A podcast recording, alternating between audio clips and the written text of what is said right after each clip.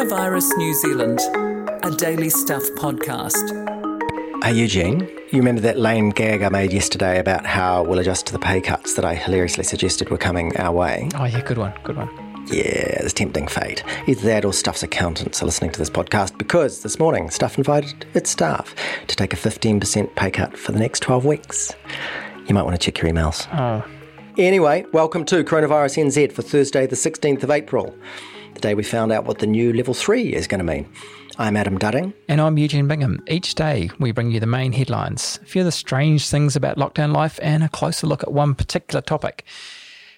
Adam, I know you'll be looking to cut costs to offset that pay cut, but I did just want to warn you that if you want to stock up on home hair colouring kits, you better get in fast. Sales have quadrupled. Hair dye, it seems, is the new toilet paper. If you aren't totally skint though, here's something you'll want for your COVID 19 memorabilia collection, which I know you're amassing. There's a new line of t shirts and tote bags that have been produced by the Print Room in Dunedin, featuring the one and only Ashley Bloomfield. Their goal apparently is to immortalise New Zealand's hero of quarantine. All profits go to Women's Refuge. Later on, we speak with Dr. Helen Petousis Harris to answer a question we've had since coronavirus emerged and started being compared to influenza. Why don't we take the flu more seriously? And what are the important differences between the flu and coronavirus? But first, what's happened today? There are 15 new cases today, bringing the total to 1,401. Ashley Bloomfield says there are four cases since lockdown where they reckon it's community transmission. And that number will be key to the decision making about when to leave level four. The G20, the world's richest nations, are suspending debt repayments from the world's poorest countries until the end of the year to help them cope with the increased health costs of the crisis. And Foreign Minister Winston Peters has criticised the World Health Organization for not declaring the pandemic earlier. We knew early on, with the information coming out of Wuhan, that older people were especially vulnerable to COVID 19. And that's remained consistent as the disease has moved around the planet. By mid February, death rates for people over 80 who caught COVID 19 were well above 10% in South Korea, in Spain, and China, and especially in Italy, where the over 80 death rate was over 20% at that point. So to New Zealand, where we could see it coming, there's been advice, of course, for older people to stay home even before full lockdown hit. And over our entire population, our infection and fertility rates have been mercifully low by global standards. But over the past week, we've seen this steady drumbeat of deaths of people in clusters connected to aged care facilities. These are the places that obviously needed to be fortresses against the disease, but that hasn't quite happened. And those families who've lost people will want to know why. Yeah, so a reporter who's been looking at this is, is Hannah Martin, who's a Stuff Health reporter, and she's with us now. Hannah, how do you think this happened? I yesterday I was speaking with the chief executive for the Aged Care Association, Simon Wallace, uh, and he said that aged care was pretty much getting ready for COVID as early as early March, so well in advance of the lockdown. Uh, and he said that they were pretty quick off the mark. Um, aged care facilities have pandemic plans already, uh, you know, and they deal with outbreaks of things like the flu, uh, norovirus quite often. Um, but that's not to say that it has been smooth sailing at all. Simon said yesterday that they really had to agitate, even just a week or two ago, to get PPE in all facilities, for example. Um, he's also called on the ministry for mandatory testing of all new admissions to rest homes, but said that that's so far fallen on deaf ears. Uh, we're, we're, we're hearing rest homes are really trying to fight this. Um, many adopted pretty strict visitor protocols before we went into lockdown. Uh, some aged care facilities I've spoken to in the last couple of days are, you know, temperature testing their staff before a shift. Um, some have wardens stationed at the gates um, and aren't, you know, some aren't accepting new admissions without without these people being tested for COVID, whether they have symptoms or not. You know, even with PPE and other precautions, you know, these things aren't fail safe. And our older population really are, um, you know, really are copying that at the moment. What, what are the families of people in these facilities saying? They must be just, you know, worried sick. I can't imagine what it'd be like. Mm, yeah, yeah, absolutely. So, Stuff has spoken to uh, a number of family members linked to these uh, clusters or rest homes where we do have coronavirus. Uh, so, uh, an example uh, the daughter of a man at Ellerslie Gardens um, was really worried that the virus potentially went undetected for weeks uh, when he was infectious and potentially putting other people at risk.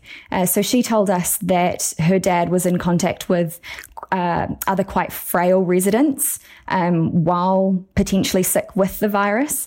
Uh, so from things like eating, uh, eating with the uh, eating meals in the communal dining area, um, playing bingo with other people.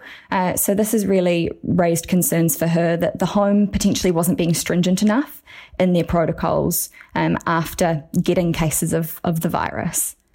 We've also spoken with the son of another resident at Ellerslie Gardens who raised concerns about a lack of testing um, among those in the home after cases were confirmed, uh, essentially saying it was ridiculous, really. Um, we know family members of residents at Rosewood have felt like they've been left in the dark too about the condition of their loved ones. Uh, so, one man spoken to by Stuff said he had no idea if his dad had symptoms or not, let alone whether he had the virus. So, we're hearing that family members, people are very concerned and, and are feeling uh, essentially sort of left out of the conversation. We should note that in relation to those concerns by relatives of Ellerslie Gardens uh, residents, uh, Heritage Life Care has said that uh, the rest home followed all public healthcare plans after the first positive test, including isolating residents who'd come into contact. Uh, they said that since the resident tested positive, all residents had been self isolating. Before that, residents had eaten meals together and taken part in some group activities, but that social distancing was observed. They also say that hygiene and health and safety were taken absolutely seriously across the company and that residents were their first, last, and only concern. Thank you very much for joining us, Hannah Martin. Cool. Thank you, guys. Level three, level three, level three. No word yet on when we go to level three, we won't learn about that until Monday, apparently. But still, level three is on the horizon. Uh, and the covid19.govt.nz site has laid out a bit of an idea of what level three is going to look like because it's not quite the same as the old level three. And because we know you're all terribly busy being locked down, uh, we're going to read the stuff on that website right now and, and figure out answers to all the important questions. Obviously, the big question is this, Eugene do we have to keep making this sodding podcast from our bedrooms? Or are we allowed to, you know, go into an office and stuff like that? To be fair, the Prime Minister wasn't explicit about this. She didn't single us out for any advice. But from my reading, no, sorry, we're still going to be stuck in our bedrooms because if you can work from home, you still should. Unfortunately, we've proven we can. So, uh, sorry, mate. Right now, my daughter, who is um, technically working hard, in her year 11 studies is in the kitchen cooking some sausage rolls. And I believe I will be receiving those fairly soon. And that compares pretty favorably with the work environment. So maybe it's all right to be in bedrooms. Yeah, I don't remember anyone ever making sausage rolls for you at the stuff kitchen. No. Well, actually, do you remember the old days when if there was like a lunch for the important people and there was leftover food and it used to be just put in a place and people just yes. just ate it? Do you remember that when you yeah. didn't think, oh, if I touch this, I might die or kill someone in my family? You wouldn't go near it these days, would you? Communal leftovers are going to be one of the enduring victims of the COVID 19 pandemic, I feel. True. So let's start working our way through this website. Personal okay. movement. What, what, do we can, what do we know about that? So the definition of bubble is going to change a little bit. You're going to have to stay in your bubble, but you can expand your bubble. It's almost like two bubbles coming together. So, like when you're blowing soap bubbles and two of them meet, and then they sort of join together and they go all squishy on one side. Yeah, it's Is cute. that the metaphor? Yeah, and yeah, then yeah, usually, cute. usually they then pop, and you end up with sort of oh. soapy water on you. I don't know if it works so well. Uh, what else is there? Oh, yeah, travel around the country. Mm. I thought this is kind of interesting. So, if you got stuck in the wrong bit of the country and you've been during lockdown, you can now you know, get back to where you once belonged, as um, Paul McCartney would put it. But um, you can, I like this, you can only move once and in one direction. We're like chess pieces, you know, or like bishops or rooks, you know, you move once one direction. Yeah, well, it's problematic for me because, like, what if, for instance, you were in Turangi yeah. and you needed to get to Napier, and naturally yeah. you just go up to Taupo and then across on the Napier Taupo Highway. But that's like you need to change direction to do that. So is that, is that what they mean?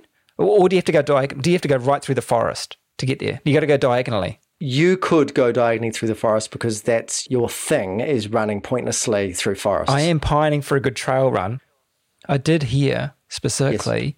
that no jet skis. Fair enough. So I hate jet skis, so that's absolutely fantastic news. Well, I just wanted to check with you because you do live in the Eastville, so you know I thought you might have a jet ski.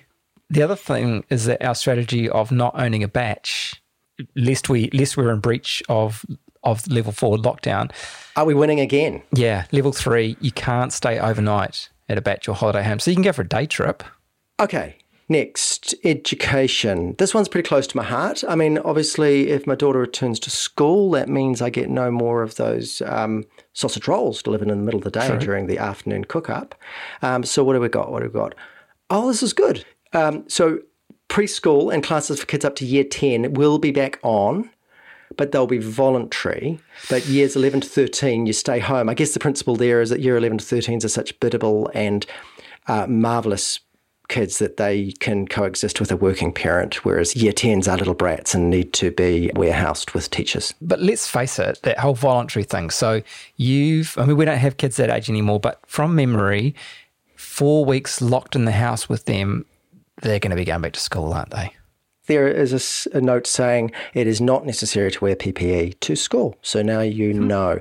So, apart from the important business of producing bedroom podcasts, the really important business issue is can I get a coffee? What does it say? Well, you have to, uh, retail and hospitality businesses can only open for delivery and contactless pre ordered pickup. So that means you can't go to a restaurant or cafe or bar, but someone's going to arrange like some system where you can probably, this is what's going to happen. Someone will arrange a system where you text for a coffee and then they put it outside. And I guess you just go pick it up. Hope the cat Yeah, doesn't get it. So businesses, basically, if you can work from home, you have to. If you've got a job in construction, like I know you're considering, Adam, you can go back to that, but you've got to kind of keep your distance. So my tradie mates back to work, but they can't interact with their customers and stuff. I do have some other bad news for you, Adam. Really? That haircut, you know, that uh, wild man of Borneo look that you're going for, Yeah. it's going to carry on for a little bit longer. Sorry. No barbers, no massages, no house cleaning, no door to door salespeople, no manicurists, beauticians, or personal trainers. However, will I cope? Takeaways, but can we get takeaways? Yes, we can get takeaways. Gatherings. Yeah, this is, I mean, slightly getting slightly serious on it, but so that's been a big concern for people, funerals and weddings. So up to 10 people at a funeral or a wedding and no receptions. So basically, at a wedding, you're going to have the celebrant, a couple of witnesses, and that's about it, isn't it? Oh, and the people who are getting married, I guess. Oh, yeah, they're kind of crucial. Hey, you know, the other day we were talking about uh, books Yes. with Katrina. Yes. Uh, I neglected to ask you, what are you, what are you reading at the moment, Adam? Funny you should ask. I'm reading a very uplifting novel by Albert Camus, the French existentialist. It's called The Plague, and it's about the bubonic plague coming to a, um, a city in French Algeria in the 1940s, and it's miserable. Not only is it miserable, it's quite hard to read, actually, because it's kind of but old fashioned. We're in the middle of a pandemic. You could have chosen anything to read. You could have chosen a Jilly Cooper novel, but no, you choose The Plague. It's kind of weird. You sort of try and get off the topic, but I don't know. Like, uh, so I've just finally got to the end of the, the last season of Ozark. So I guess it was, I started reading The Plague with the same sort of approach that a little bit more horror on the horror would somehow, I don't know, cancel it out. But not really. It is really interesting. It, it, it's, it's mostly following this doctor as he goes around trying to cure people. Um, but there's stuff that happens in the early stage of the plague, which it's just a reminder that although this has come as a big shock and we found this, this pandemic sort of so strange and unsettling, the world's been here so many times before. Yeah, and yeah. And right down to the fine details. So there's this bit early on when he's talking. So so the plague's arriving, and everyone doesn't believe it for a little while. And there's a meeting between various doctors and the town prefect, who's effectively the, the, the boss of the place.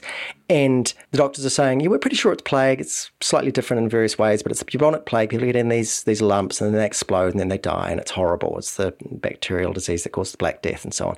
Uh, and the prefect saying, "Uh, yeah, yeah, you don't sound like you're really sure that it is actually the plague. And, you know, it's a real nuisance shutting everything down. And we don't want to damage the economy. And so we'll do absolutely nothing. So they do absolutely nothing for a very long time. And then they react slowly, they react inadequately. And I don't know, there's some certain parallels to the way some countries seem to be handling it. I'm pretty sure it's going to end with just about everyone dead, to be frank. Next book I choose, something a bit more uplifting, for sure. Hey, you know how our worlds have kind of shrunk lately? But because of the podcast, we've kind of been looking out to the world. So you somehow feel a bit connected to the world. And so you look for those connections. Well, here was one. In January, my son, my younger son, ordered a, a shirt from China and it never arrived, didn't turn up. And we sort of said, well, you know, they're going through a bit at the moment. I don't think it's going to arrive. You know, you're just going to have to write that one off. Well, it finally turned up. And I was a bit curious. So I looked up the packaging, did a bit of reporting even. Oh. And yeah, and it came from the city of Putian, which I'm probably mispronouncing, in the Fujian province, which is in the southeast. So is that anywhere near Wuhan? Uh, it's about a thousand kilometres away. Okay. So that's further than Auckland to Wellington. And, and the province where Putian is didn't, I mean, it didn't suffer badly according to the stats that I could find 350 cases, one reported death. But it turns out that this city is famous for factories that make clothing. And the factories had been repurposed to make masks. Ah, interesting. And so that's why the order didn't come for so long was because the factories were busy making masks. So maybe that's why it took three months to arrive. Huh. So, Plague Playlist. What do you got, Adam? So this one's another holdover from the weekend. Stephen Colbert's Late Show, after news that the Grand Princess cruise ship and its 3,000 passengers and 650 crew were being blocked from coming ashore in California while they did tests for COVID on some passengers. You know, cruise ships really have hosted some of the most miserable hmm. clusters of this pandemic, haven't they? But that doesn't mean you can't produce a good parody song on the subject, and that's what they did. Corona. Exciting and new. Come aboard. It's infecting you. Etc. Dark, dark, catchy. I did see you dancing on our video chat there, Adam, and it certainly sticks in your mind, doesn't it? I'm sure that you're just desperately trying to drive Thank You Big Potato out of my head. How does that song go again? Thank You Big Potato. Oh, hang on, hang on. Can you hear me? Oh, oh, I couldn't. Can now. Hello. All right, start Right. again. We talked to Dr. Helen Petousis Harris not long ago. She's an expert in vaccines and viruses and an associate professor at the University of Auckland. Ever since that interview, though, I've wanted to get her back on because I have another question about a virus, and I think she might have the answer. Hi, Helen. Have we got you there after all our technical difficulties earlier? I believe you've got me here. Fantastic. So the question is this it's a bit of a long one, sorry. So, ever since the start of COVID 19, the subject of influenza, the flu, keeps getting brought up by way of comparison. Initially, it was in terms of, oh, don't worry, it's not as bad as the flu. Don't hear that one so often. And then it was, well, sure, COVID 19 is killing people, but so does the flu, and we don't freak out about that. So let's not overreact. And it's, it's that line that always brings me up short the bit about the flu killing people, and we don't freak out about it. So take the US in the 2018-19 flu season, according to Eugene's quick googling a minute ago, 35 million people got sick, 490,000 went to hospital, 34,000 died. So forget COVID for a moment. I want to understand why the flu is so bad. And so, so that's my question for you, Helen. How come so many people die of the flu, and why do we accept that? I think it's a really good question because we, uh, we, I guess we've got no choice but to to accept it. It happens every year, and I think it's also we we're more ready to accept the familiar. Uh, and it's sort of something that happens relatively quietly. It's not something that we we see running headlines about every day. You know, this happens in New Zealand. We we lose about four or five hundred people a year due to influenza. So this is not a benign disease uh, at all. So, just some background. It's the super simple questions that we ask.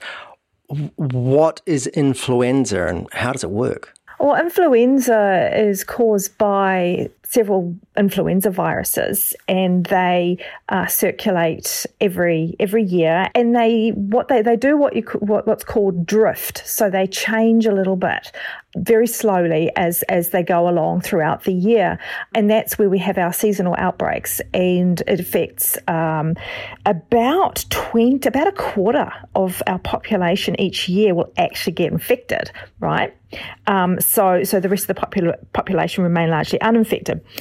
And then every so often we get what's called a shift, and that's a dramatic change in an, in an influenza virus, either, um, and, and that's probably when it jumps from an animal into humans, like we saw in 2009 with the last swine flu. You get it, and most people aren't immune, and you get a lot more people getting sick, for example, and sometimes it can be more pathogenic, you know, more lethal than the um, seasonal flu. So it kind of depends on the strain in that particular year as to how dangerous it is it fluctuates. It, it can be a little bit different from year to year, but by and large, you see about four or 500 deaths. I was just looking for the figures around the flu, and, and they're quite hard to find. I mean, compared to COVID 19, at least there's not a, a separate website, yet it's a significant public health issue. Should we be more aware of what sort of impact it has on the community? Yeah, I mean, I think I mean I think we are, um, and certainly the um, the last few years we've got some really good data from New Zealand from uh, a study called the Shivers study. It's sort of like the best acronym ever for a, a study about flu, um, which was the Southern Hemisphere influenza vaccine effectiveness and research study. And it showed, for example, the proportion of New Zealanders that actually get influenza each year, and also how effective the, the vaccine is each year as well. So we've got some really good data from there. And uh, out of, um, you know, the, sort of the quarter of the population or so that, that get the flu, only about then uh, 20% or say one in five of those people actually get symptoms. So you've got a lot of, quite a lot of virus around, but uh, most of the people not actually getting very sick from it. So, in some ways, the way that you're talking, there are lots of characteristics of the flu that are similar to COVID 19. But can you just step us through the ways that they're, they're similar or different to each other? Perhaps starting with how they make us sick. Both of them are respiratory infections. So, and the symptoms are very, very similar. I mean, you know, the, the, the fever and uh, there's some, some sort of differences where, where it seems that uh, fever and cough are the main symptoms of COVID, whereas influenza, you, you might have, say, aches, body aches and pains might be more common for example, but by and large, they're very similar in that respect. There's some differences in the way, um, a little bit of difference in the way they spread. Flu spreads a bit, bit faster and a bit more quietly it's more likely to be spread by people that don't have any symptoms or that it gets spread before the symptoms kick in. So that's the main driver for flu, whereas that's less so for COVID. With with flu, it's children that are the main spreaders. They're like super spreaders of flu, and they spread it to adults. They're the main spreaders, whereas that's vice versa for COVID, by the looks of it.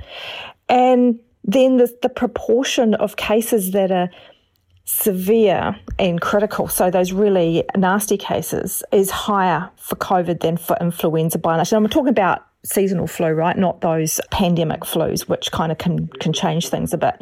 You've got different people affected, uh, different part members of the population where COVID clearly it's very weighted to older and, and frail people. Whereas in influenza, we've seen it also can affect the younger people as well. And then when you have a pandemic, it all gets can all get quite weird. and in, for example, in the Spanish flu pandemic, it was the young, strong, healthy men that were hit um, really hard in terms of of death. So it can really change. At the moment, with the flu, you, you do have a lot of people immune in your in your population to the flu um, each year, unless you get a real sh- a, a, big shift. Whereas at the moment, you've got nobody immune to COVID. So all of us are susceptible. Whereas in a flu season, uh, there's a lot of us that, that aren't as susceptible. The other thing is, of course, uh, for flu, we have a vaccine. We have a lot of vaccines. For, for COVID, we, we don't. We also have some therapeutics for flu as well that can be helpful. So we're really far more vulnerable to this than we are to flu. And yet the flu is still killing us. So, are there more extreme measures along the lines of what we're doing with COVID that might work for flu? I mean, you know, would it make sense to save those 500 lives each year in New Zealand to have a lockdown approach to flu? Oh, I think that would probably kill us off for a whole lot of other reasons if we if we tried that. But we could, you know, we could do better. Like like there's been so many studies showing just how effective the whole hand washing thing um, is for influenza and for preventing transmission of influenza. Yet, how many people actually pr- practice that until you know the last few months when suddenly hygiene became quite high on people's list of priorities. So that, I mean, that's something we don't do a lot of and we don't vaccinate as well as we could either. So, you know, there are some more things that we could be, could be doing and re- having a little bit more respect for flu. Is there an upside lurking here and that the things we're doing to stop COVID right now mean that flu might be really down this year? Um, not just the lockdown, but all the hand washing and so on. Oh, absolutely. Um, I think we're going to have, I, I, I, would predict if I was to put my, um, you know, look into my crystal ball that we'll have a mild flu season this year um, as a result of this, yeah. You just, I mean, you just said something interesting that we need to respect flu more. What do you mean by that?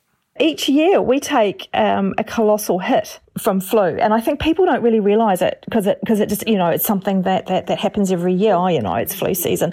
But if you just think about a few numbers, every year, like take a given year, you've got over thirty thousand people going to see their GP because they're so so miserable and sick they feel they need to go and see the doctor. So that's over 30,000 people each year in New Zealand. And, and there's um, over 2,000 people hospitalised um, with flu. So that's, you know, each year we take that hit, and that's not counting the people that are off work or looking after kids off school and so on and so on. So that's, you know, a significant impact. And also the health system gear up every year where they take on more staff, put more staff in the hospitals to cope with that, with that season. So, and there's also the hidden things, the things you don't see, um, and that is people once they have flu for a little time after can be more susceptible to other infections. So you might see that they're hospitalised with, say, pneumonia, a bacterial pneumonia, um, say a pneumococcal disease or something like that, when in fact they had a preceding influenza infection which made them more susceptible to getting something else. So it all gets very complicated. Hey, I just have one question, which is almost the mirror image of where we started. So just to be clear, how would you respond to that claim that was around so much early on that COVID really isn't any worse than a bad flu? That's simply been flatly disproved, hasn't it? Yeah, I think so. And I think early on, well, people people were saying, okay, so every year we have, you know, however many people die from flu, but we've only had this many people die from COVID. Of course, that was never going to, that was always going to change because COVID was just kicking off. Um, if you sort of stood back and looked at what might happen over a year, potentially, it's very clear. And it's very clear too that the mortality rate is much higher from COVID than it is for flu no matter where you look. Sure. Helen Petousis Harris, thank you very much. I, once again, am ending the conversation with you feeling I know a little bit more than I did before we started. Thank you. Oh, good. You're welcome. That's the Coronavirus NZ podcast for Thursday, the 16th of April. I'm Adam Dudding. He's Eugene Bingham. I thought he was going to say it. That was kind of weird.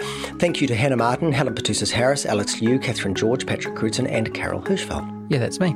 Hey, thanks for tuning in. If you want to get in touch, email viruspod at stuff.co.nz. If you want to listen to all the episodes we've produced, you can find them on the usual podcast platforms, plus the Stuff website, stuff.co.nz. Well done.